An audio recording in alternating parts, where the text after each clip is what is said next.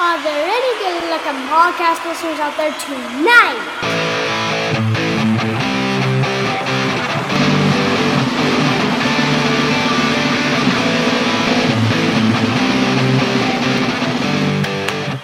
Hello and welcome to episode 144 of Soccer Noob Rock in America featuring Person Noob. Hello! Yeah, she's comparatively new to being alive, so that's her name. It's going to stay that way forever. It's a branding issue. I am Soccer Noob, only been following the sport for a few years, but I have been following all the top flight men's leagues and a lot of the women's ones and major international tournaments all over the world, trying to take it in all in one great big gulp. And I'm here to sh- share some of what I've learned with you and do some exploring together. We're going to be doing mini match previews, just uh, three to seven minutes long for each one, for the 10 most intriguing Paramount matches anywhere in the world. As we define that here in Team Noob, that means you're going to get some big names from some big leagues, but we're also willing to go to any small country any tournament. If the match is important where it's being played, there's a really good chance that it's on our radar, and that's how we determine what goes into the show. This particular week, we are going to be touching on matches from uh, July 14 through 20. We'll take them in chronological order, and with no further ado, let's jump right in with. Match number one! We start our footy quest on Friday in South America. We're headed to the Primera División of Chile, where their top flight league is ranked number eight of the 10 countries in CONMEBOL, the South American Confederation. What they're vying for down there are Copa Libertadores first. The top teams from each of the leagues around South America will get to go to this. It's their version of the Champions League if you follow the European one at all. So the top two will get to go to that and start in what is called the event proper, the group stage. One of the teams, the third place one, will have to start in the second qualifying round. A lot of teams have to work their way through one or two qualifying rounds. They're just over halfway through the double round robin season where they have 16 teams. A little side note for people who know, may know a little bit about the game but are still learning lots more. A lot of Spanish speaking countries in the Western Hemisphere divide their soccer year into two stages opening and closing, or apertura y clausura. Chile's is one of the few that does not do that. That's why they are playing a double round robin. Ultimately, they all play roughly the same number of games. Your key matchup this week. What a race they have going on. That's what we do here. The reason I picked it. Number one, Cobresal versus uh, current second place, Huachipato. Cobresal lead them by four on goal differential. Means they're tied on points, and it comes down to the difference between how many they've scored versus how many they've given up. Now, Huachipato, in turn, lead number three, Universidad de Chile, by three on goal differential. Yes, a very rare three way tie, essentially, at the top of the table.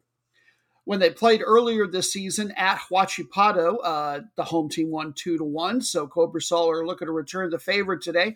The series between these two has been fairly even. Huachipato with a slight edge with a 10, 5, and 8 uh, collective record in recent years. Cobresal, they have a couple of nicknames, the Miners and also the Deserts Miracle.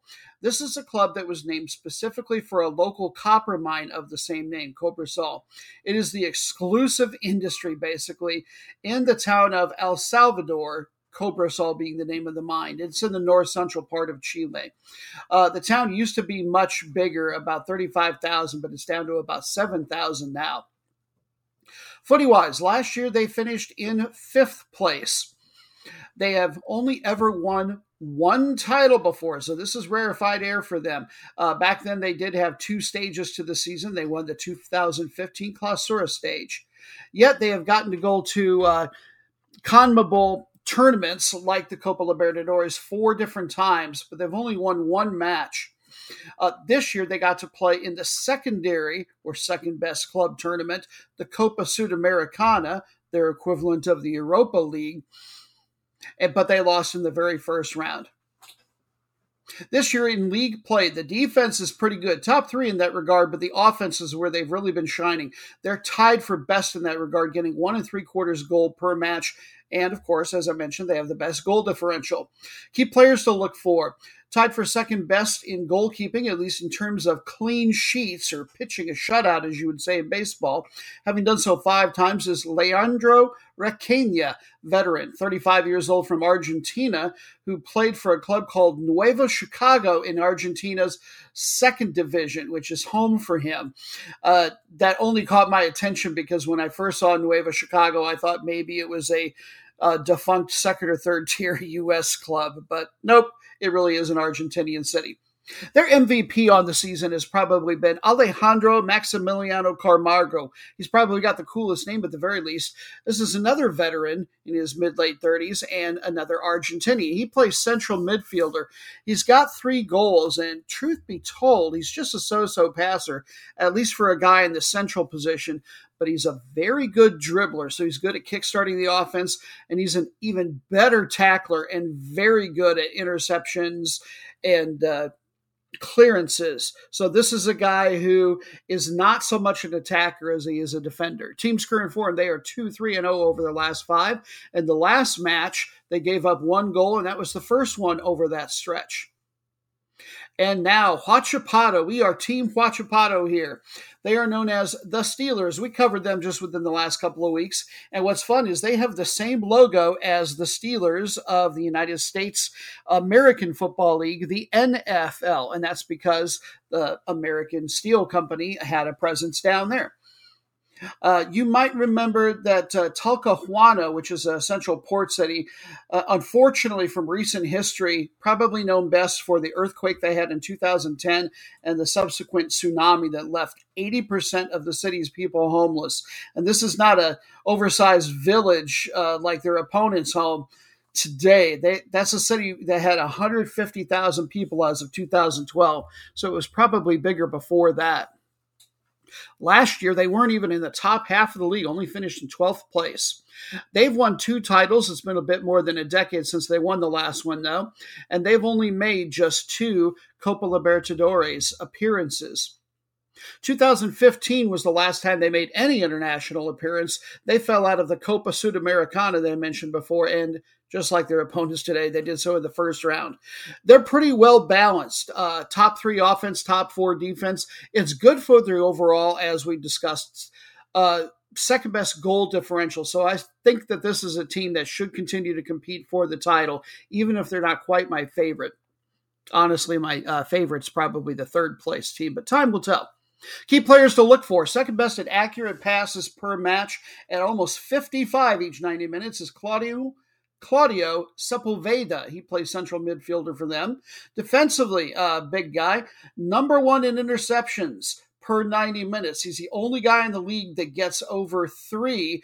And that is our dear, dear friend. And I call him that because he once saw that we made a comment about him on Twitter to, that was positive and he liked our tweet. That's enough to make us Team Huachipato around here. That player's uh, name is uh, Benjamin Gazzolo, center back. Uh, he's also tied for number one in blocks in the league per 90 minutes, as a little bit over one. And he's even done a little bit of national team time, albeit with the uh, under 23 team. He's been called up, but I should say light on the action. He hasn't made any appearances for them yet. Oh, and we have a special message uh, from him. Hola, this Benjamin Gazzolo, and you're listening to Soccer Noob Rockin' America. Dad, there's no way that that was Benjamin Gazzolo. It would have been Ben Benjamin. And that dude has as thick as a Kentucky accent as you can have. Shush. Shush, child. Nobody's going to be the wiser. All right, maybe they will. And your team MVP, in all likelihood, uh, my opinion anyway, is Gonzalo Montes. He is a central midfielder from Uruguay, four goals, one assist. He's another guy who's not the greatest passer in the world, but he is a monster tackler, getting uh, 75% of those on his success rate. That is insanely high. Team's current form, they're slipping a little bit, 0 2 and 2 in their last four, and they just lost a key matchup uh, one to two at home versus Universidad de Chile, my favorites to win the league. Match number B. Our second match is the first of our Saturday matches, but before we launch into that mini preview, here's my daughter, Person Noob, with an explanation for what you just heard, newer listeners. Number B. Mm. All right. Um. So as you might have heard, we like to say number B because number Two. Means poop. And we would never talk about poop on this show. It's uncouth. It's uncalled for. We're polite society. We don't talk about things like fecal matter, You dirty see, diapers, dropping hot deuces. None see- of that. you see, we don't want any accidental correlation with poop and soccer because they really don't have anything in common. No, they do now. Because I was just talking about it a lot, I think. No. Just no. Um. So, uh, so we say number B to not get you confused with poop and soccer. All right. Well, I think that's a noble cause, and, and we thank you for your efforts. Join us in a revolution and replace that phrase in your lives with number B. Listen to it in action right now. Match number B. Did I get that right? Yeah. All right. Match number B.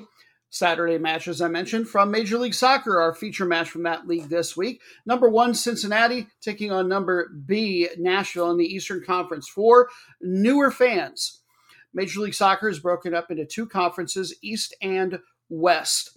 I believe uh, each of both of the conference winners and the next best team or two in terms of best records will all get to go to the next CONCACAF Champions Cup, which is our version of the European Champions League for all the best teams from North America, Central America, and the Caribbean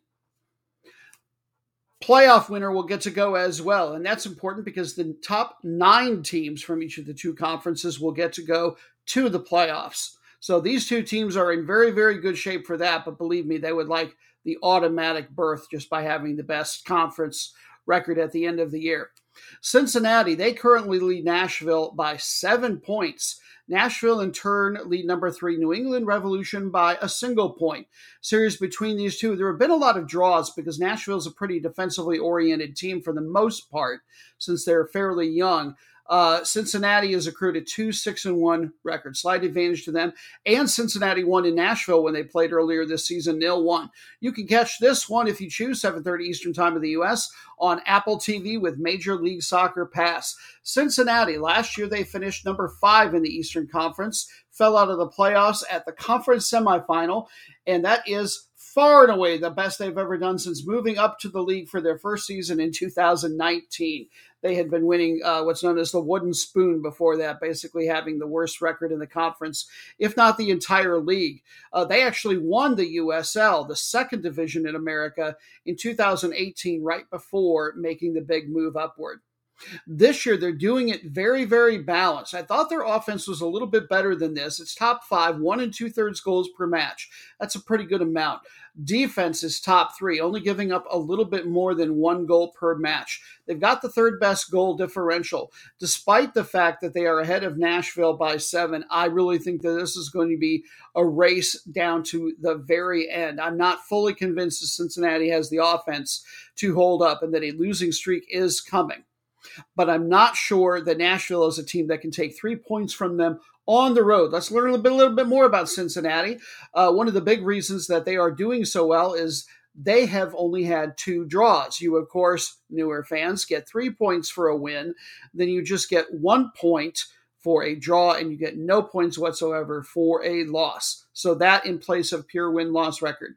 Key players to look for on the offensive side. Number three in the entire league in goals plus assists is Luciano Acosta, Argentinian attacking midfielder. 10 goals, 5 assists, attacking indeed. He was an all star list uh, last year and certainly looking like he will be again this year. On the other end of the field, uh, second best in clean sheets with nine. That is Roman Celentano, 23 years old. Still surprised I'm not seeing uh, rumors of a move or at least a contract offer from Europe for him. A lot of those big European teams like to get these guys young and then loan them out back to you know places like MLS or other countries. Cincinnati's current form, a little bit of a slip now. They're uh, 0-2 and 1 in their last three. The defense hasn't been the best. 2-2 draws in their last two matches. That's a lot of two. Just don't put number in front of it. And now Nashville, who I would have sworn I saw about three weeks ago, had the official nickname of the Music, but now I am seeing the boys in gold because they esteem their very bright yellow outfits, and the Coyotes. This is a club that's very new, as I mentioned, founded in just 2016. Last year, they finished in fifth place in the Western Conference. Yes, they had to play in the West to keep things relatively balanced. They went out in the first round of the playoffs. 2021, they finished second best in the East, and that is the best that they have ever done. Uh, this year, defense, that's where their bread's getting buttered once again. Uh, and they've got the number one defense in the East by a lot. They're giving up less than uh, three quarters of a goal per match on average. The offense, uh, one and a third goals per match. It's a little bit below average, but they've got tied for the number one overall goal differential. They do have one great big giant scorer, and that is Hany Mukhtar from Germany, their center forward. He's got 13 goals already. He was uh, he was an all-star last year and i believe won the golden boot for most goals in the entire league and he's vying for that obviously again he's also second best in assists with seven making him number one in the goals plus assists combined category in all of mls their goalie is no slouch either. He is number one in save percentage, and that is 34 year old American veteran Joe Willis, saving nearly four out of every five shots. Team's current form, they're on a bit of a slide as well. 1 0 3 in their last four, and they just lost at woeful Chicago Fire no 1. Match number three. We stay in the U.S. for our next Saturday match. We're headed down to the third division of American football, USL League One, where they're halfway through their season. The top six of the 12 teams will make the playoffs. The top two will get by straight to the semifinals. Your key matchup is number B, North Carolina versus number one, Forward Madison. North Carolina currently lead the Flamingos. Yes, that is their mascot by one point. Uh, Forward Madison in turn lead number three, Northern Colorado Hailstorm by one point. So you've got an amazing race going on there as well. But this is the time of show where, for whatever reason, I start to think about all my bills piling up the mortgage and wanting to put away money for a person who to maybe go to college or something like that someday. And I think, how can we make some more money? Oh, yes, by cheating at gambling. And so to do that, to divine a score for us so we know what will happen and exactly how to bet, we talk to our in house prognosticator, 3,500 year old Noob Stradamus, he of the flowing robes and flowing locks of hair, and his ability to touch the universal infinite. What have you to say, O mighty soothsayer? Greetings from the Thracian plains of Greece. Tis I, so a divine score from Cary, North Carolina, you seek. A lovely area, the Piedmont, plateau of the state interior but I will not be compelled to return, not for you, noob, nor for anyone. uh, sorry, dark memories. One thing cures those without fail the smoke of the lotus leaf. and once again I travel through space and time. Whee!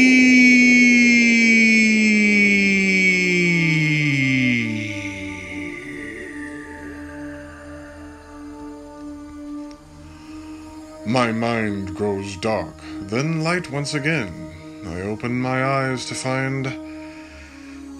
this is what I feared, confound it. I'm in what is now Cary at its beginning. I'm sitting at a bar in an inn, which is right and righteous of itself. But I know the place, as well as my drinking companion. The owner, John Bradford, thumbs his nose at me with a grin and downs a beer. I spent too many evenings telling him Bradford's Ordinary was a dumb name for an establishment. And then he went and named the whole new community the same thing. I mean, uh, two guys both named Nathaniel Jones own most of the land. Do something with that. Ugh, I'm leaving this vision. Darkness, and then light again. No, I'm in the same place. A hundred years later tied up and covered in tar. I'd come back a hundred years later to find the local landowner naming it Cary after politician Samuel Fenton Cary of the Sons of Temperance, and the celebratory kickoff is to tar and feather the outsider who likes his drinky and loves his lotus leaf. I think that landowner, Allison Frank Page, was just honked that I told him Page's turnout was an even stupider name. No matter. I escaped my fate then, and can do now here in the vision world. Not real, not real, fly away, fly away, fly away, fly away! Match number four.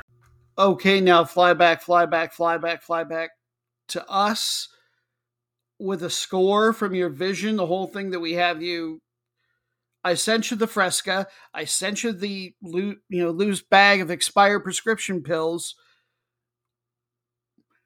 This is the second week in a row. Has anybody noticed that it seems like we almost never get an actual score prediction from this guy? All right, well, we've got more show to get to, so let's just do it. We're not exactly staying in the United States, but we are going to an American territory for Saturday match number four Guam's Soccer League. Yeah, the American territory all the way out there by Asia. There's only three matches left in their fairly short season, and it's short because they only have six teams listed in their roster or table, basically, only five of them have actually been participating.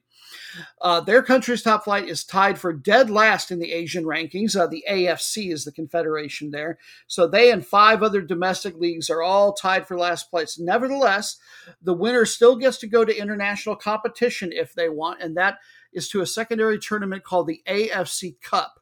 So while in most confederations, the winners of all the countries get to go to the Champions League and the other teams will go to the secondary one, they do it a little bit differently in Asia, where the winners of the teams that are like roughly in the bottom half of the uh, coefficients, if you will, or the rankings, they send their teams if they want to the AFC Cup. And I say that way if they want because this league did not have a licensed team to send to the upcoming 2023 24 AFC Cup. I think you've got to have certain, probably, uh, stadium standards that are met. That's my best guess, anyway.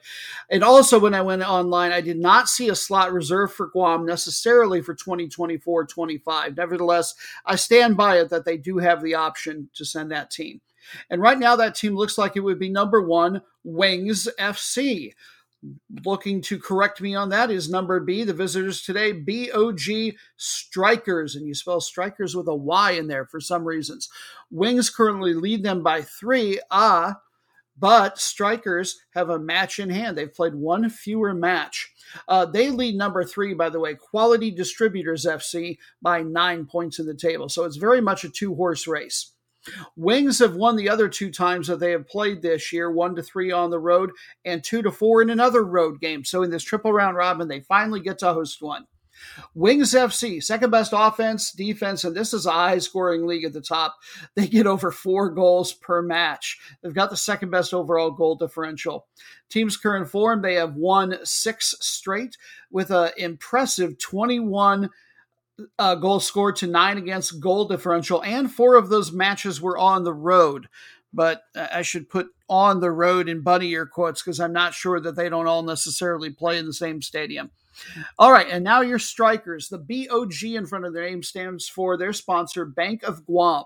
Club was founded in 2005, and they officially list as being from the capital city, or more like capital village of uh, Hagatna, their uh, grounds that they play at are actually in Dededo, which is very nearby and is actually the largest town on the island, 45,000 people.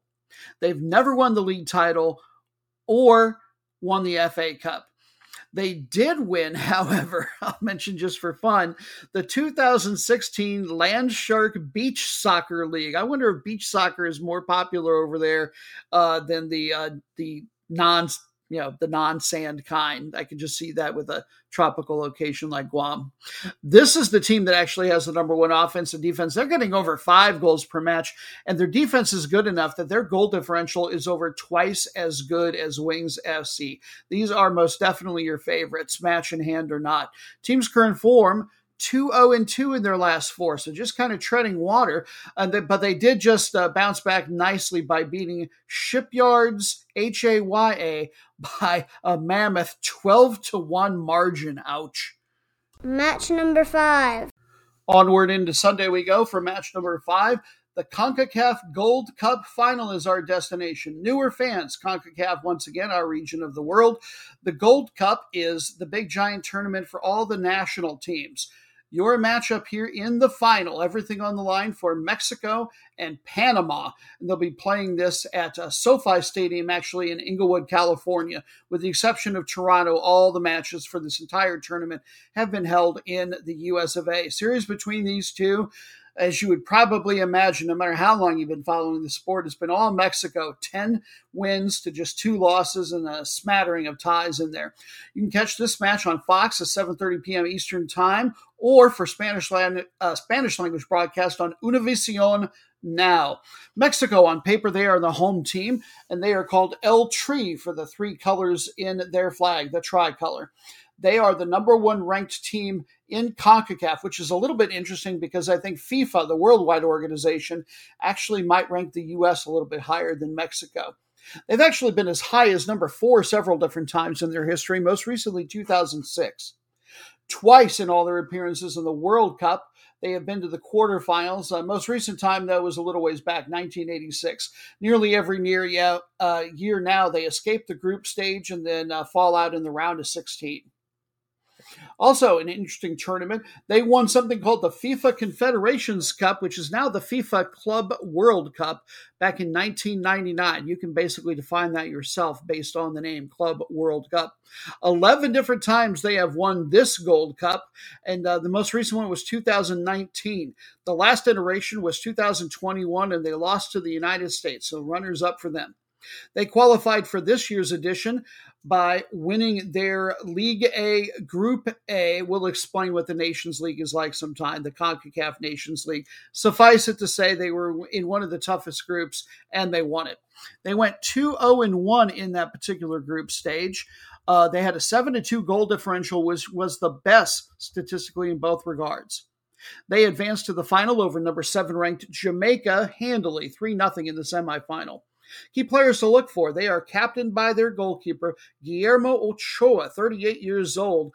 He is currently playing for Salernitana over in Italy's Serie A, the top flight. Uh, that is not one of the better teams over there, but it's still one of the best four or five leagues in all of Europe. So that's a really good get for him.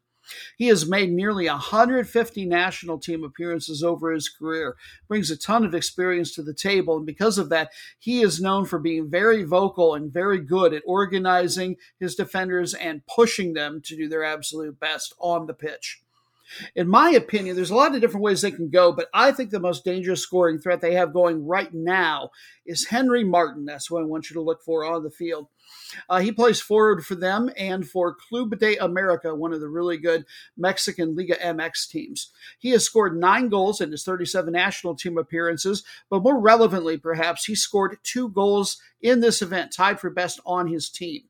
Team's current form, they have won two straight matches. Their only loss in this event and in their last six was against guest team Qatar earlier in this tournament. And now Panama, a surprise team here as they upset the USA in the semifinal. They are known as the Canalman and the Red Tide. I really like the second one. Canalman's a little too on the nose, I think, for Panama. They are ranked currently number 57 in the world by FIFA, and that is the highest that they have ever been ranked. 2018 was the only time they ever qualified for a World Cup. They didn't pick any any points there, meaning no wins, no draws, lost all three. In the 2021 Gold Cup, this event, they did not get past the group stage, but twice they have been runners up before, so they'll do at least that well this time. Last time was in 2013. They are ranked number five in CONCACAF currently. They qualified by also winning their group just the same as Mexico did in the Nations League. They went 2 1 0, undefeated in this event's group stage. And again, as I mentioned, they advanced on penalty kicks over the U.S. I believe it was 4 to 5 or 4 to 6. Dramatic game. All the goals came very late. Their offense is pretty decent. Uh, they get two goals per match. They were in a high scoring group at the group stage. They had tied for the best defense, giving up one and a third goals per match and had the number one goal differential. This team is on the rise in Central America. I think they might be overtaking both Honduras and Panama right now, which is not something I necessarily saw coming within the last couple of years. Key player to look for, second best player in event scoring with four is Ismael Diaz.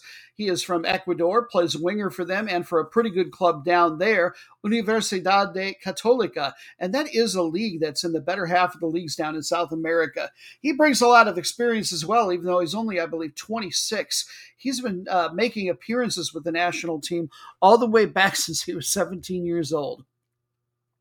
They are captained by Anibal Godoy, who's a defensive midfielder, 33 years old. We get a U.S. connection here. He plays for Nashville. Yes, a second mention for Nashville. Has 120 national team appearances. And then their vice captain is Eric Davis. He is another defensive player, left back.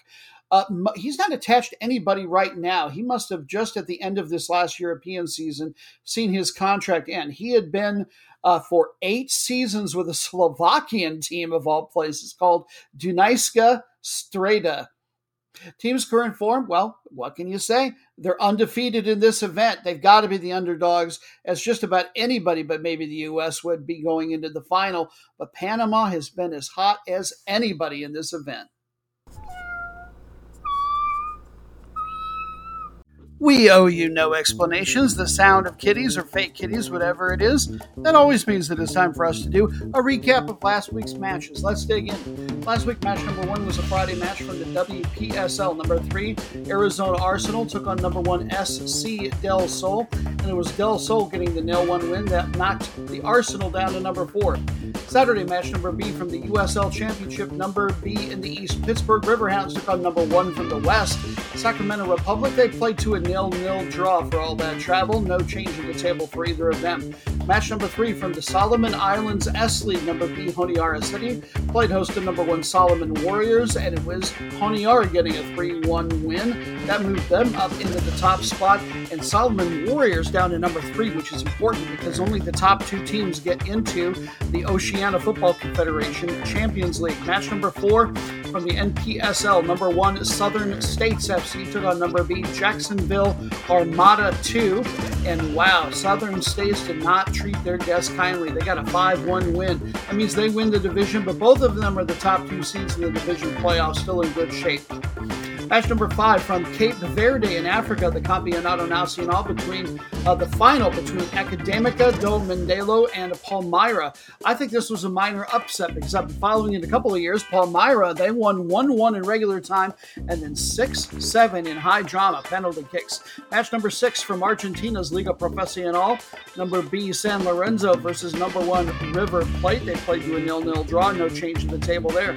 Sunday, match number seven from the CONCACAF Gold Cup quarterfinal final between uh, the USA and Canada, and it was the USA that got uh, the win 2 2, and it took penalty kicks that they won 3 2. A lot of great saves for Turner.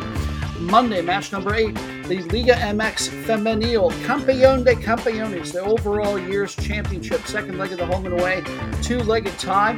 UANL Tigres, they won the first leg 3 0, and then they went on to win the second one 1 0. So, congratulations to the champions.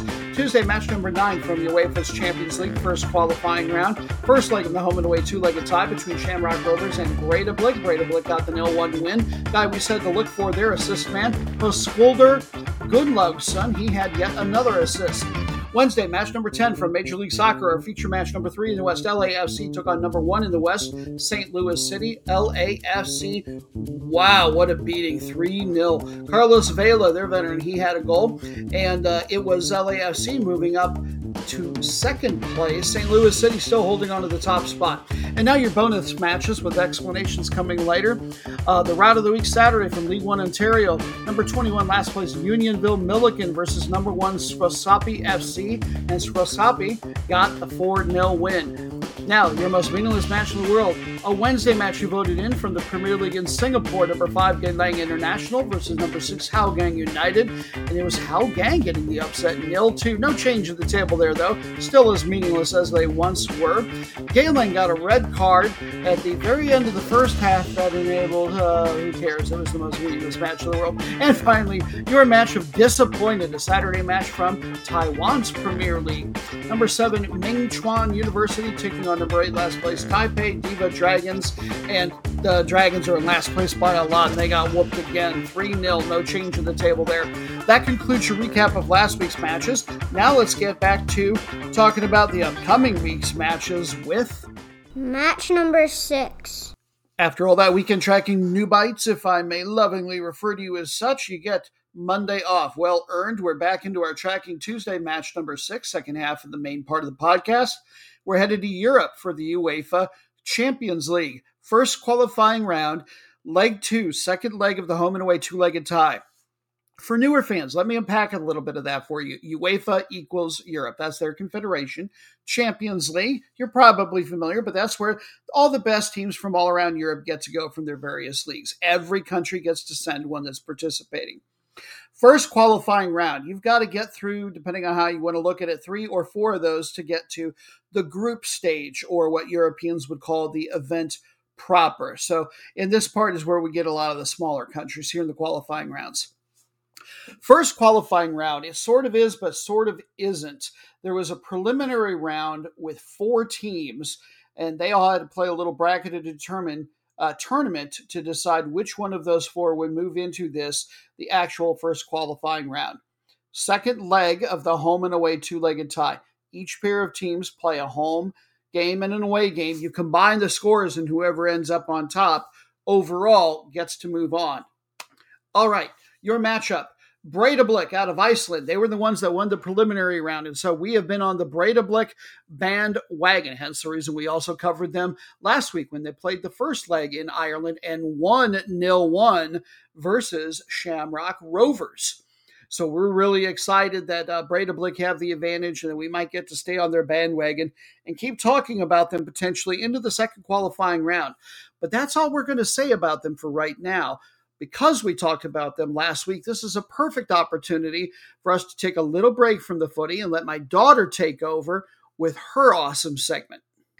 Aminos, aminos, aminos from around the world. Oh, yeah. All right. It is time for us to take a break from soccer and for Person Noob to take over and talk about one of her favorite subjects cute, adorable, endangered aminals. Yay. This particular animal that you picked, tell the fine folks what it is. The basking shark. Ooh, that sounds interesting, and it, it resides near Iceland. Okay, and what is the status of this shark? Um, uh, oh, well, they're endangered. Yeah, in our notes it says the IUCN. I can't remember except that it's International something conversation, conversation conservation something. And um, is this found exclusively near Iceland? No. No, where is it found? Uh, oh, well, it's found everywhere in temperate oceans world over. So not too hot and not too cold. In fact, some of my own separate notes that I did indicate that Iceland is probably about as far north as you will ever find the shark. So it is not uh, quote unquote endemic to this area, but they are found there, and that makes it eligible for this match. And does it go by any other names anywhere else in the world? Uh, oh, uh, oh, in Orkney it's called the Hoe Mother, which translates to the mother of the pickled dogfish. Sounds like I made that up, didn't I? Yes. Did I make up the pickled dogfish part? The fact that it's called a hoe mother, or the fact that there's a place called Orkney? Probably. All of them. None of them. Orkney, the Orkney Islands are uh, basically kind of between like uh, the United Kingdom and Iceland. They're out there sort of by the Faroe Islands in the North Atlantic. And it does indeed translate, I assume, in uh, well, some sort of northern you know language to ho mother. Uh, they shorten it to uh, Homer when they say it really really quickly. And in fact, a pickled dogfish is a type of fish, sort of looks like a ray, and it really does like it could be um, related to a real fish that is. I don't know why they call it a pickled dogfish, but that's real too. Can you believe it? No. Normally, I just make stuff up. Not that I made up earlier in the podcast when we were talking about Ben Benjamin Gazzolo. Oh, I just got to look. Yeah, all right. I've been busted. But nope, this is all real. All right, what else can you tell us about the shark? Some of the physical nature of it. Uh, well, it's the second biggest shark, uh, and it's typically 25 feet and 4.5 tons. And it tries to eat all the people, doesn't it? Nope, it eats plankton, not humans. Yep, you're right. In fact, it's got a giant mouth and it swims all the time with that mouth open. So it is constantly taking in you know microscopic little pieces of plankton. And can you imagine like pieces of plankton you can barely see, and yet it feeds the second largest shark? It eats tons and tons and tons of those. Got a giant mouth, maybe even bigger than the one you're sticking that uh, chicken McNugget into. Today's episode and this segment is brought to you by. The 40 piece chicken McNuggets. Yes, they're not really giving us any money, but Person Noob is stuffing her face with one right now, and that's awesome. All right, what else can you tell us about the history of this animal and people together? Hmm. Sorry, take your time. I know you got a mouthful of shark nugget there. Yum. What if they made it out of basking shark? It's a No. basking. It's a basking shark chicken nugget. Well, I don't know why I put chicken in there. Maybe we fed it a chicken. Maybe we fed a shark to the chicken. Maybe, maybe we've had a chicken to the shark. Tell us more about the fish. Okay. Uh, uh, oh, oh, was com- uh, commercially uh, important fish as a source of food, shark fin, animal feed, and shark liver, liver oil. Uh, And- uh, and well, now it's mostly hunted for shark fin.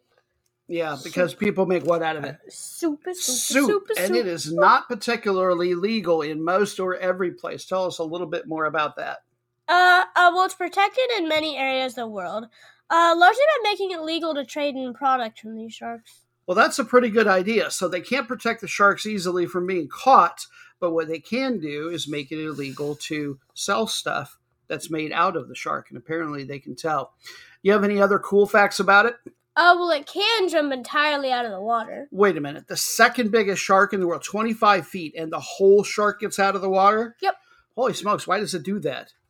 Uh, well, that's uh, well, that's usually to, to loosen barnacles. Uh, occasionally to show off their other size to their size to other species. Do they have a problem with a lot of other species hunting them since they're the second biggest shark? Um, uh, no. No, but they still do that anyway. Maybe they're just show offs. Like, look how big I am, and yet look what I can still do. Hmm. It's like a basketball player dunking a basketball. They think they're showing off, but it's like, you know what? You're really, really big and strong and tall. Of course, you can do that. Be more impressive if I could do that. Of course, I can't do that because I'm old and only five foot six. Can you dunk a basketball? Um, uh, uh, no, uh, no, but I can throw one into a hoop really Could a well. shark dunk a basketball since it's getting all the way out of the water and 25 feet long? um, uh, if the if the hoop was sticking out of water, then yeah, it could just go, wee.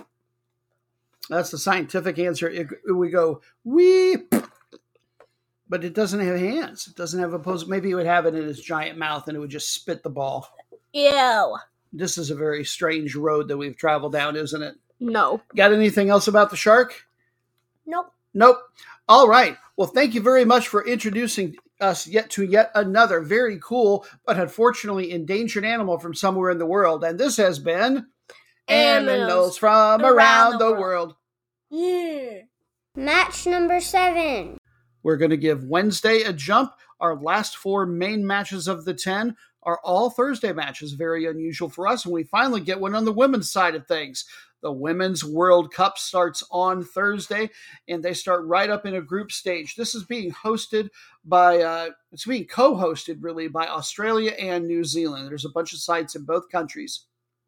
For this tournament, 32 teams have qualified. They've been divided into groups of four. They will play a single round robin, and the top two will get to advance on to the knockout stage from each.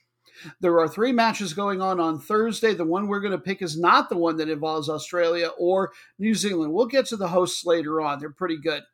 We're going to take a look at Nigeria versus Canada. Series between these two. Well, they've played once before, at least in the moderately uh, recent past, and Nigeria won it. Can they repeat? Nigeria, they are known not merely as the Falcons, oh no, the Super Falcons, although they probably wouldn't say it with a long O like that. I just like doing that. I love, love, love their crest. It is the first crest I have ever seen. So many of them, whether it's for club or national teams, feature an eagle or some other big, you know, bird of prey, you know, with its wings as if it's spread in fight, flight, and its talons are clutching a soccer ball. And it always looks to me like, since there's nothing in the background to indicate the ball is on the ground, that the damn bird has stolen the ball and is flying away with it. In this particular one, they have drawn it as such. so that it looks like it is simply perched on the ball as opposed to stealing it. Thank you so much, women's national team of Nigeria. They've actually not for that, but for other reasons, been in the news a lot in recent years, including this year. Uh, what they see as poor facilities, poor treatment, back pay. They've had to do a lot of very serious protesting, sit ins, and whatnot over the last several years, including at least once this calendar year. Apparently, they have everything in order, though, because they are participating. FIFA ranks them as the number 40 team in the world, and they are the highest ranked of the four teams entering from the CAF. That is the African Confederation for Football. They're easily the best in Africa. In fact, they have won the national team tournament over there, the AFCON, 11 times. Most recent one was 2018. And they have qualified for every single World Cup since 1999. And that year, they made the quarterfinals, which oddly enough is actually the best they've ever done. 2019, they got close. They made the round of 16 last World Cup. Got a couple USA connections with this team. Uh, Michelle Alozie, she is a defender for the Houston Dash, actually U.S. born. One or more of her parents, I believe, is Nigerian. Uh, she played. Uh, she started her university career with Yale, and then uh, moved on to Tennessee after COVID. Another USA connection, Ifeoma Onumonu, she is a forward for New York, New Jersey, Gotham. Yes, that's all one team. In the NWSL, once again, the top flight here in the U.S., doesn't start for them, but she's a pretty active reserve. She is also U.S. born, played her college ball at University of California. They've also got players who are uh, like with uh, Florida State, still in college, and second tier Louisville City. And their coach, we have a USA connection. He is Randy Waldrum. He also is the head coach at the University of Pittsburgh. So that's quite a pairing on the old resume. Team's current form in 2023, they are 3 2 0 with a 6 versus 3 goal differential. They have won three straight matches, including two friendlies, and their last match in a tournament, uh, more of a glorified exhibition that took place in Mexico called the Revelations Cup. And now Canada. Uh, FIFA ranks them number seven worldwide. They are the second best of the six teams that qualified from CONCACAF. USA is ranked number one and are your, if not heavy, are your moderate favorites to win the whole thing. Canada, they were drawn from pot two, but they are actually more highly ranked than the team that was inserted into pot one, Australia. They divide all the teams into pots based on ranking t- top four, next four, and so on but the host countries, Australia and New Zealand, automatically get put in pot one. So this is a real boon for Canada getting put into a grouping that doesn't have a true like top four team in the world. Uh, Canada, they have qualified for every World Cup since 1995. Their best finish was fourth place. That was in 2003. Last edition, 2019, uh, they, like Nigeria, made the round of 16. And while I normally don't follow the Olympics for men's or women's soccer, it is worth noting that they won the gold at the 2020 Olympics. They have won the CONCACAF Women's Championship twice, most recently 2010, though. They've been runner ups to the U.S. in the last couple of editions. Uh, key players to look for be aware of uh, Canadian women's soccer. You have to know the name Christine Sinclair. 40 years old, forward, still playing top flight ball. She plays for Portland here in the United States. She has the most international goals of any player, man or woman, in the entire world and history of the sport. 190 of them in 323 appearances. How, how does she have any cartilage left in her knees? I have no idea. And she is one of only three players to have scored in five different world cups. Since they only have that once every four years that's really something. Equaled only by uh, the female superstar marta and cristiano ronaldo this year in league play she's still getting it done three goals one assist on the other end of things, defensively, Kailen Sheridan, she is a real up and comer, 27 years old, approaching her prime. She plays goalkeeper for San Diego Wave of the NWSL, and she was the goalkeeper of the year last year. And she won the Golden Glove at the CONCACAF Women's Championships. I don't know if that's save percentage or fewest goals allowed. Either way, very impressive. Team's current form they're only 0-1 and 3 in 2023. They haven't won any matches.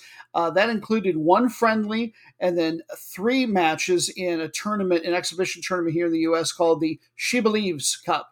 I say it that fast because they don't put a space between she and believe, so I have to assume I'm right there. In that tournament, they only had a three and seven goal differential, but in their defense, they were playing against the best team from South America in Brazil, the United States, and France. Match number eight. And we're headed back to South America once again for a tournament called the Copa Sudamericana, where they have reached the round of 32, and the teams are getting ready to play the second legs of the home and away two legged ties. We'll unpack this just a little bit. CONMEBOL, once again, the South American Confederation for the 10 big countries. The Copa Sudamericana, that is the secondary international club tournament on the continent. You might remember that I mentioned the Copa Libertadores earlier, South America's version of the Champions League. This is the second best one. These are mostly teams that finish somewhere between third and seventh place in their leagues. They just completed the group stage where the winners of each of the groups of four were automatically entered into the round of 16. So, what we're in right now, this round of 32, quote unquote, is really a playoff round to join them. Uh, who made the playoff round? Well, the second best finishers in all of those group plus a bunch of teams that lost fairly early in the Copa Libertadores. That's a thing where if you're in the top tournament and you lose early enough on, you get to drop down to the secondary tournament to continue your international play. Imagine if they did that with uh, college basketball in the U.S. If you lose early on, say you're number 16 seed, don't have much of a chance, imagine getting to drop down to the NIT. Cool idea. In any case, we're headed back to Chile once again. The matchup that looked the most intriguing Audax Italiano versus Ñublense, which, even though that's new instead of Ñublense, sorry, Huachipato, but Ñublense are still the number one Chilean teams in our hearts. There are only a handful of countries that have Nube or anything close to it in their names. They are for us, and we are for them. That's deep. The reason that we picked this match to focus on is because Audax Italiano is one of the lowest rated teams in South America that's still alive. They're ranked number 153. Uh, the winner of these uh, home and away home and away two-legged tie will get to face LDU Quito in the round of 16. The first leg, uh, that got played at Ñublense, and it, they only managed a nil-nil draw, so it's advantage Audax Italiano. But ooh, you hear that? That's me. I've got a rumbly tumbly. Always seems like around match number eight or nine, I get too hungry. So, you know what? Let's take a pause from the footy and take a culture break, which usually, I mean, it could mean art or architecture or folklore or religion, but usually means food. And we're going to talk about Chilean sopapillas, or sopapillas, I should say, rather. Uh, I'm sure you're familiar with these, but they make them in different ways in different parts of South and Latin, Latin America. Uh, sopapillas in Chile, like anywhere else, it's a fried pastry or a quick bread. But the ones that you'll find, at least in central and northern Chile, they include uh, ground pumpkin in the dough. It's completely different in the south. They have their own very different traditions down there. Now, if this is served as a pastry, if you will, it will traditionally be served with a sauce called a pebre, which is chili pepper, oh, my favorite, onion, garlic, and coriander. Now, if it's served more as a bread, uh, then it's going to be pre-boiled in something called chancaca sauce, which is very sweet. It's a uh, it's a whole cane sugar, orange peel, and cinnamon. And then, even though that would be very, very sweet, and I find this strange, but I'll try anything once, they will add cheese or hot butter, not too bad, avocado, okay, or mustard or ketchup. Usually not a combination, just one of those five things. It's very much considered a culture, uh, uh, comfort food rather. Gets eaten on rainy days down there. So I can't wait to have a chance to make both of these and try them out, see which one I like better. I hope you'll think about it too. Match number nine. For my money, this is the most interesting match going on in the entire world. We're headed back to Europe for a match from the Europa Conference League, first qualifying round, second leg of the home and away two legged ties. If you're not familiar, the Europa Conference League is a tournament that is considered the third best one of all the international club tournaments in Europe. They have, of course, their Champions League. The secondary one, for which there were no matches this week, is the Europa League. This tournament, the Conference League, is only, I believe, three or four years old, is all. It's mostly for second and third place teams from very, very small European countries. Some of the medium sized ones will send teams. Actually, everybody does, but the bigger and stronger the country in Europe, the fewer teams they send and the lower in the table they tend to be. Like, I believe England at one point was sending their seventh place team out of the Premier League standings. Just give you an idea of the landscape here. Your matchup out of Belarus, Niemen Grodno versus from Liechtenstein, Vaduz. Uh, the first leg went the way of the visiting side. Niemen Grodno went to Vaduz and won 1 to 2, so advantaged them. All right, the Fighting Grodnos. Now, that's not really their nickname. They are from the city of Grodno in Belarus, which is the far west part of the country. So far, in fact, that it, it might as well be Polish. Huge Polish population, very Catholic because of that. City of a little under 350,000. Niemen, that part of the name, by the way, is for a major river that flows through the area. The crest was really interesting to me, but it had a in part because, well, first of all, the leaping stag, very, very lovely, but it's got a long, small cross stuck out of the back of its head at a very strange angle. And I don't know if this is supposed to be a Catholic or a Christian thing, or uh, I guess far less likely, but it looks like somebody stuck a tiny little sword into the thing's head. I couldn't quite tell what that was about. Uh, this team should have been the underdog on paper, even though it's advantaged them now. Only seven clubs in this event have a ranking lower in all of Europe. Uh, the Belarusian Premier Division, by the way, is ranked number 50 out of the 55 leagues. So their winner got to go to the Champions League. The next two made it to this event, sort of. And here's the sort of and why it's so interesting. Niemen Grodno finished in ninth place like the uh, 12 or 14 teams or something that are in this league. How on earth do they get in? I'll tell you. The top two teams got banned from international play because of match placing. So, the number three team from last year's league, they got to go to the Champions League. The number four team also went to the Europa Conference League. The number five team, Isloch, were also banned from Europe for match fixing. The number six and seven teams didn't even apply for UEFA competition licensing. Once again, they probably just don't have the stadium that was going to meet standards. At least that's my guess. And the number eight team is also in this event, but they won a different tournament called uh, the Belarusian FA Cup. That's how they qualified. So the second Europa Conference League berth in Belarus slid all the way down to the number nine slot, a team not even playing 500 ball. And yet, perhaps it was a harbinger of things to come because this year's season is well underway in league, and they are number one and would be even if those teams uh, that were very, very naughty about the match fixing weren't docked uh, like a couple dozen points in the table apiece going into this year. They started in the negative. Take those penalties away. Niemen Grodno are still number one. The only time in the modern era, basically 2000 on, that they've been to in a European international competition was in 2015. They went to the Europa League, started in the second qualifying round, and lost year. Lost there. This year, they've got a top three offense. Uh, the number one defense is really where it's getting going. They only give up a goal every other match on average. That's tied for best.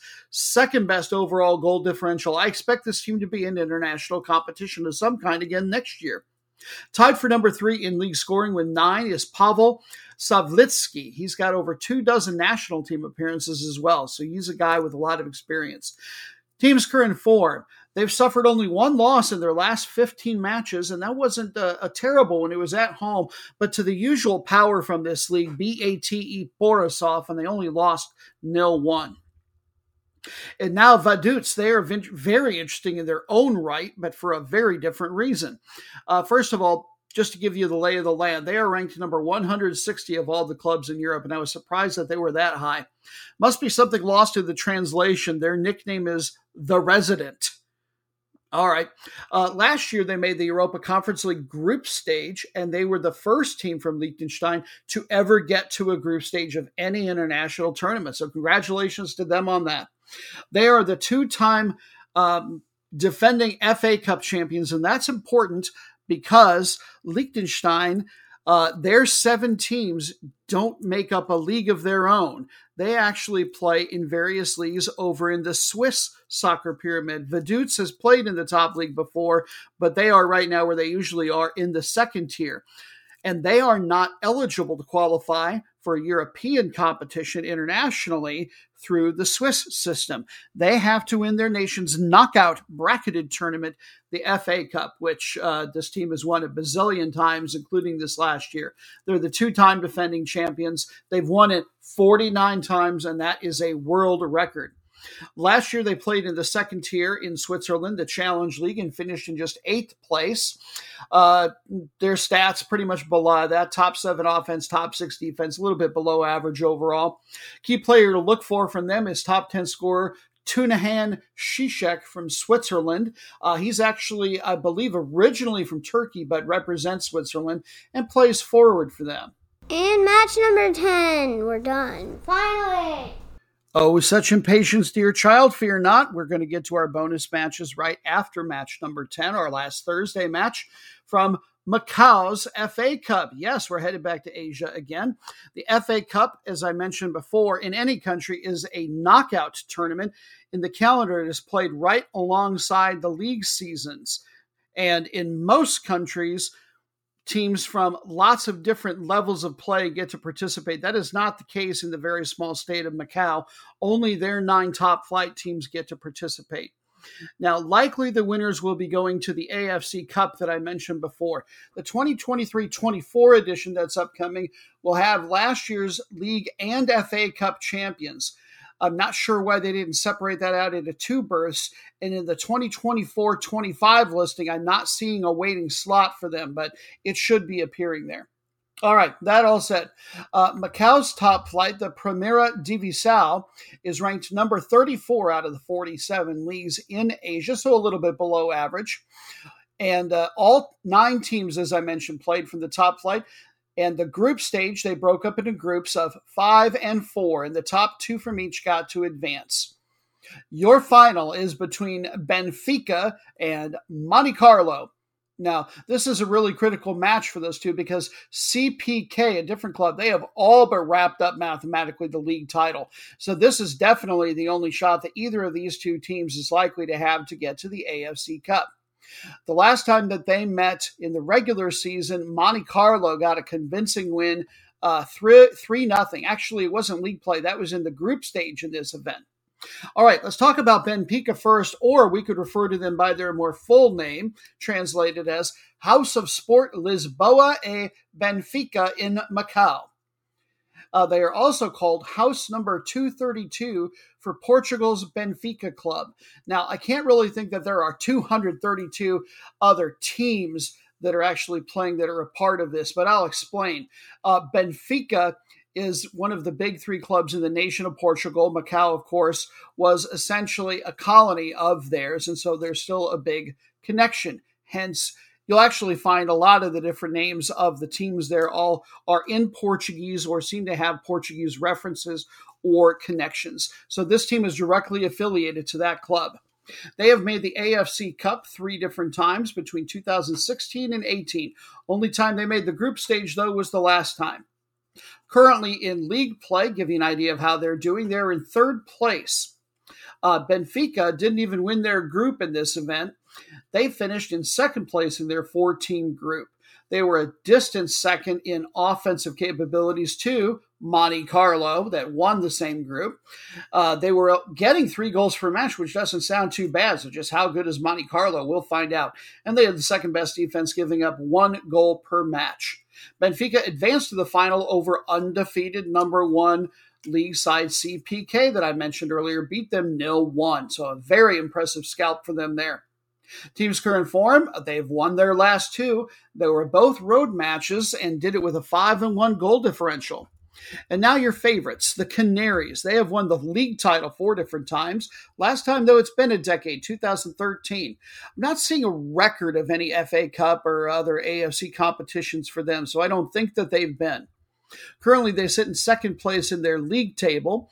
As I mentioned, they won their group Oh, and how for this event. 19 goals for and just one goal against. I told you they were the favorites. They advanced over uh, fourth place league team Cheng Feng on penalty kicks after holding them to only a nil nil draw in regular time.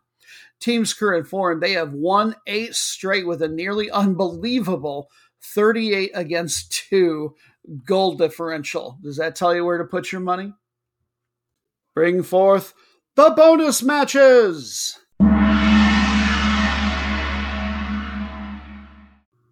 Thank you very much to everybody who votes on our Twitter polls to help us determine what teams are going to be in these matches. You can always look for those under my handle, Soccer Noob USA, usually on Mondays or Tuesdays, every single week. These are unique. The first one is a first versus last place match from somewhere in the world that my daughter dramatically calls the route, route, route, route of, of, of, of the week, week week, week. And actually, this is a repeat match from just, I believe, three weeks ago. They played for the first time in their season. Now the season is nearly done and they are playing again. But this time the favorites are also playing at home. That does not bode well for a route of the week match. Uh, where it's a Wednesday match. We're headed to Egypt's Premier League, which is the second best ranked league in all of Africa. Their top two teams, by the way, get to go to their version of the Champions League. The second two go to a secondary tournament called the Confederation Cup.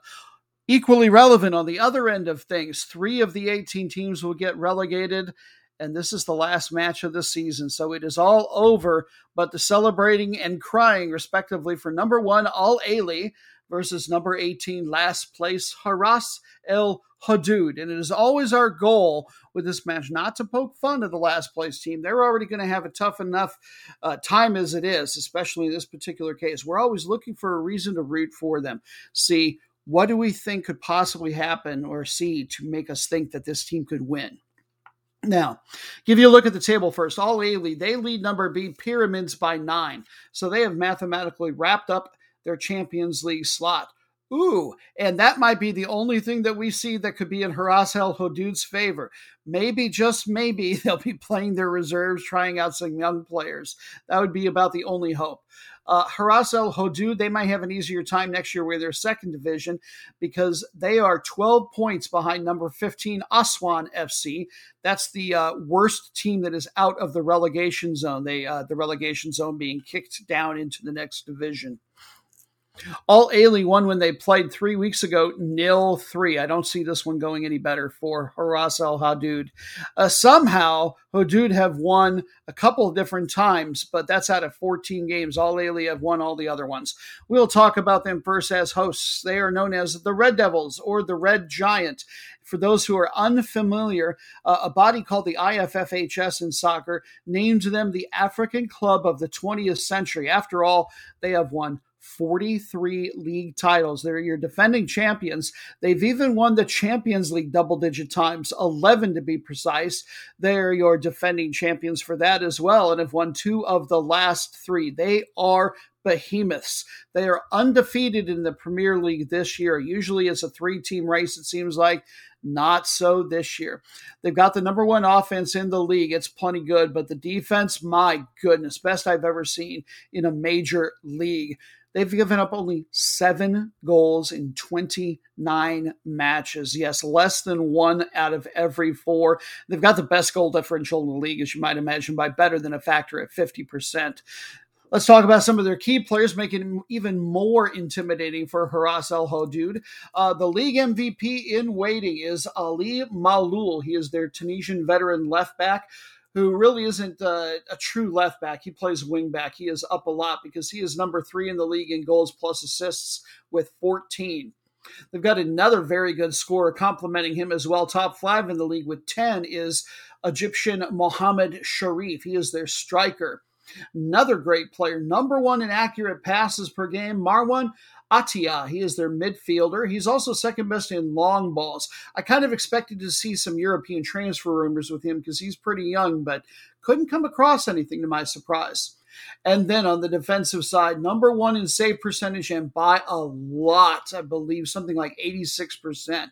Ridiculous. Mohamed El Shenawy, and he's been honing his craft a long time. 34 years old. Years and years ago, about a decade, he actually played a year for Haras Al Hadud while he was cutting his teeth. Team's current form, they're on a 22 match unbeaten streak across all competitions, including the Champions League.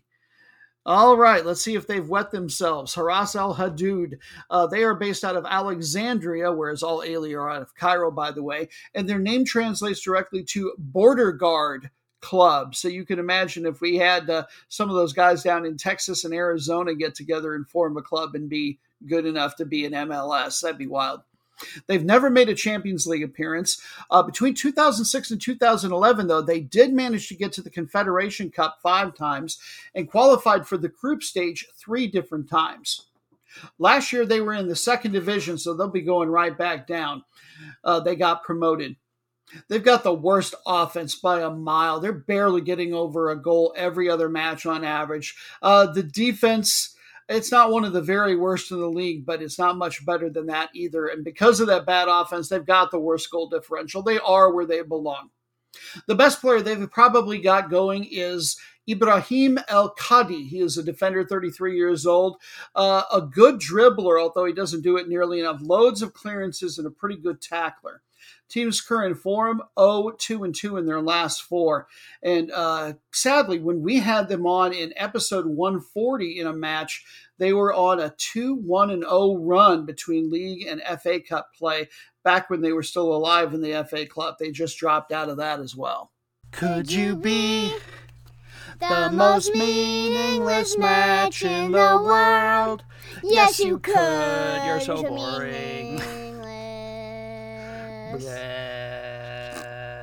Meaningless though these teams may be, we celebrate them in song and discuss them because probably no other show in the world will. The most meaningless match that you voted for we're headed back to Macau, the Primera Divisão, where there's only two or three matches left, depending on the club left in the regular season. The winner, as I mentioned before, should get to go to the AFC Cup. One of these teams is going to get relegated. These two teams don't have to worry about glory or ridicule because they are smack dab in the middle. Number five, Takchun Ka-i, just known as Ka-i these days, versus number six, Lun Lok. Uh, Ka'i, they currently lead Lun Lok by three in the table, although Lun Lok have a match in hand against them. Last team they played, it was entertaining. Lun Lok only managed to draw, but hey, it was 4 4. Probably was fun to watch. Uh, give you an idea of where they are in the table in another measure. Uh, Ka'i, they currently trail number one undefeated CPK by 27 points. It's a little bit more meaningful for Lun Lok. There's still a chance they could drop down to last, even relatively low as it is. They lead number nine last place, Toy Sang, by just four points. Here's an interesting little fun fact, just because I've never seen it this late in anybody's league season before. Every single team has exactly one draw or tie. Yeah, doesn't really mean much. It was just kind of cool. All right, let's talk about Ka'i first.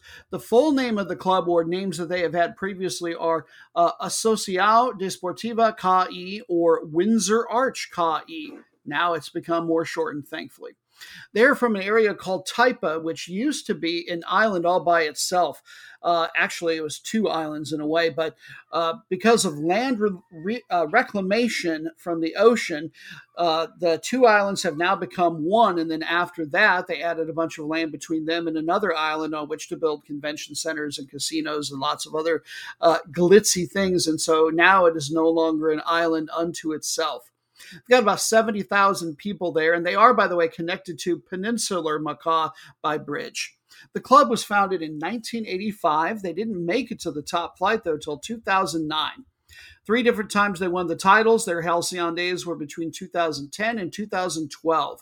Uh, they didn't get to go to any AFC tournaments, though, because the country simply wasn't sending anybody back then. Last year, they finished in fifth place. This year, yeah, their average, their stats are perfectly average. Uh, it's strange what qualifies for average in this league for defense. They give up three and a third goals per match. Wow. Uh, there's a big gap, as uh, you're probably starting to figure out, between the top four and the rest of the league. Team's current form, they have lost three straight with a 1 in 15 goal differential. Yes, twice they played two of the top four teams, but one of those was a loss to last place Toy Sang. Not great. Loon. They were also founded in 1985 and finished in sixth place last year. I just about couldn't find anything else out from my usual sources about them, though. What I can tell you is that uh, the defense is eh, okay, but their offense is the worst in the league. They only get three quarters of a goal per match on average. Team's current form, they're not doing any better than uh, Kai ER. They're only winning their last 13 matches was three matches ago when they squeaked one out against Toy Sang. Last week, two teams from the third tier League One Ontario ended up in our route of the week. This year, we revisit that league, this time for the match of Disappointed! Yes, welcome to the Fresh Hellscape. A uh, little reminder in case you didn't catch last week's. Uh, this is League One Ontario. It is a third tier semi professional league. We're going to look at their bottom two teams, if you couldn't guess that from the name of the match. They are part of an overall organization called League One Canada, which is all tier three. They also have leagues in uh, Quebec and British Columbia. This particular league is so big, League One Ontario specifically, that next year they're dividing it into three divisions and they're going to have promotion and relegation, interestingly. In this league, the top six teams out of the 21 will qualify for the league playoffs. The top two will get buys to the semifinals. The league's champion will qualify for the FA Cup there, called the Canadian Championship. Also on the line is what division you're going to be in next year. The top 12 finishers will get to play in the Division One next year for League One Ontario. The rest will all be in Division Two. I guess they're getting new teams for Division Three. Uh, these two teams are so bad, I'm sure they're going to wish they could play in Division Three. The season's about two thirds done. There's not a ton of hope left for number 21, last place Union Milliken. Yeah, we visited them last week with the route of the week. Got what? And then number 20, BVB IA Waterloo. That's a lot of alphabet soup. Uh, currently, BVB lead Unionville Milliken by two in the table. We will revisit last place Union Milliken first. They are known as the Strikers. Club was founded in 1976, although they it was mostly a youth club. They didn't add men's semi-pro until 2018. Uh, the cities that the club is named after. Both of them are roughly 20 miles uh, northeast of downtown Ontario. Uh, it's a suburban area to a place called Markham. Very touristy area if you like old, well preserved buildings. If you ever saw the show Gilmore Girls, they did a lot of establishment shots for their town of, uh, I believe, Stars Hollow. Not that I ever watched the show that I'm going to tell you about. Last year, they finished in second to last place, so good on them for finding a way to be even more putrid. They are the only winless club in the league, and in fact, they've only managed one draw. Now, they did sort of get a win over number 13 Windsor City, but they did it earlier this season when they were fielding an ineligible player, so that got overturned. Uh, their offense and defense, second worst in the league. Just it's hard to look at a team like this and wonder if they're even trying. They're giving up three goals per match. Wow. Team's current form, well, I mean, it's been all losses except for that draw. And that draw was against number 10 Sigma, and that was maybe, oh, about three months ago. And now the interestingly named and crested BVBIA Waterloo. The BVB refers to refers to top flight Bundesliga team from Germany, Borussia Dortmund. The IA is International Academy, and Waterloo is the town from which they hail. Uh, they have that Borussia Dortmund circle as part of their crest because as of last year, they are officially partnered with them, uh, which at this point, seeing how bad they are, I got to believe my German's not very good, but. Uh, the Borussia Dortmund folks in Germany have got to be saying, uh, "Was haben wir uns dabei gedacht?" What were we thinking? This team is grotesquely bad. Um, the town of Waterloo, by the way, is about 125,000 people, 60 miles southwest of Toronto. Uh, didn't really used to be much of anything, but ever since they established a big university there, it attracted a lot of businesses, especially on the tech side. So now it's a very well to do city. Last year they did a little bit better, finishing in 15th. Uh, this year the offense is pretty horrible, but the defense is the worst by miles. Four and three quarters goals given up per match. They are losing. Their average result is a loss by exactly four goals. They've got the worst goal differential by over 50%.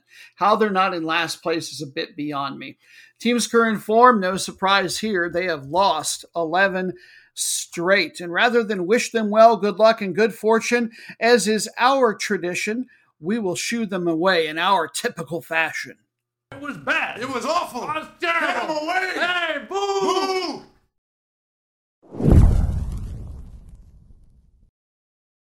And that is all she wrote, whoever she would be. This has been episode 144 of Soccer Noob Rockin' America, featuring Person Noob. Thank you very much to he who is known as the management for all of his editing and production wizardry. To Dan, the former Interno Inferno, whose creative efforts and inspirations remain on fire as always. To my daughter, Person Noob, thank you so much. I still love that you love doing this with me. Appreciate all your help. And thank you to you for finding the show, listening to it, making it through. We hope if you liked it, you'll join us again and that you'll maybe even consider passing our name along to your footy minded friends. Until we do it again in a few days, have yourselves a fabulous footy week. Take care.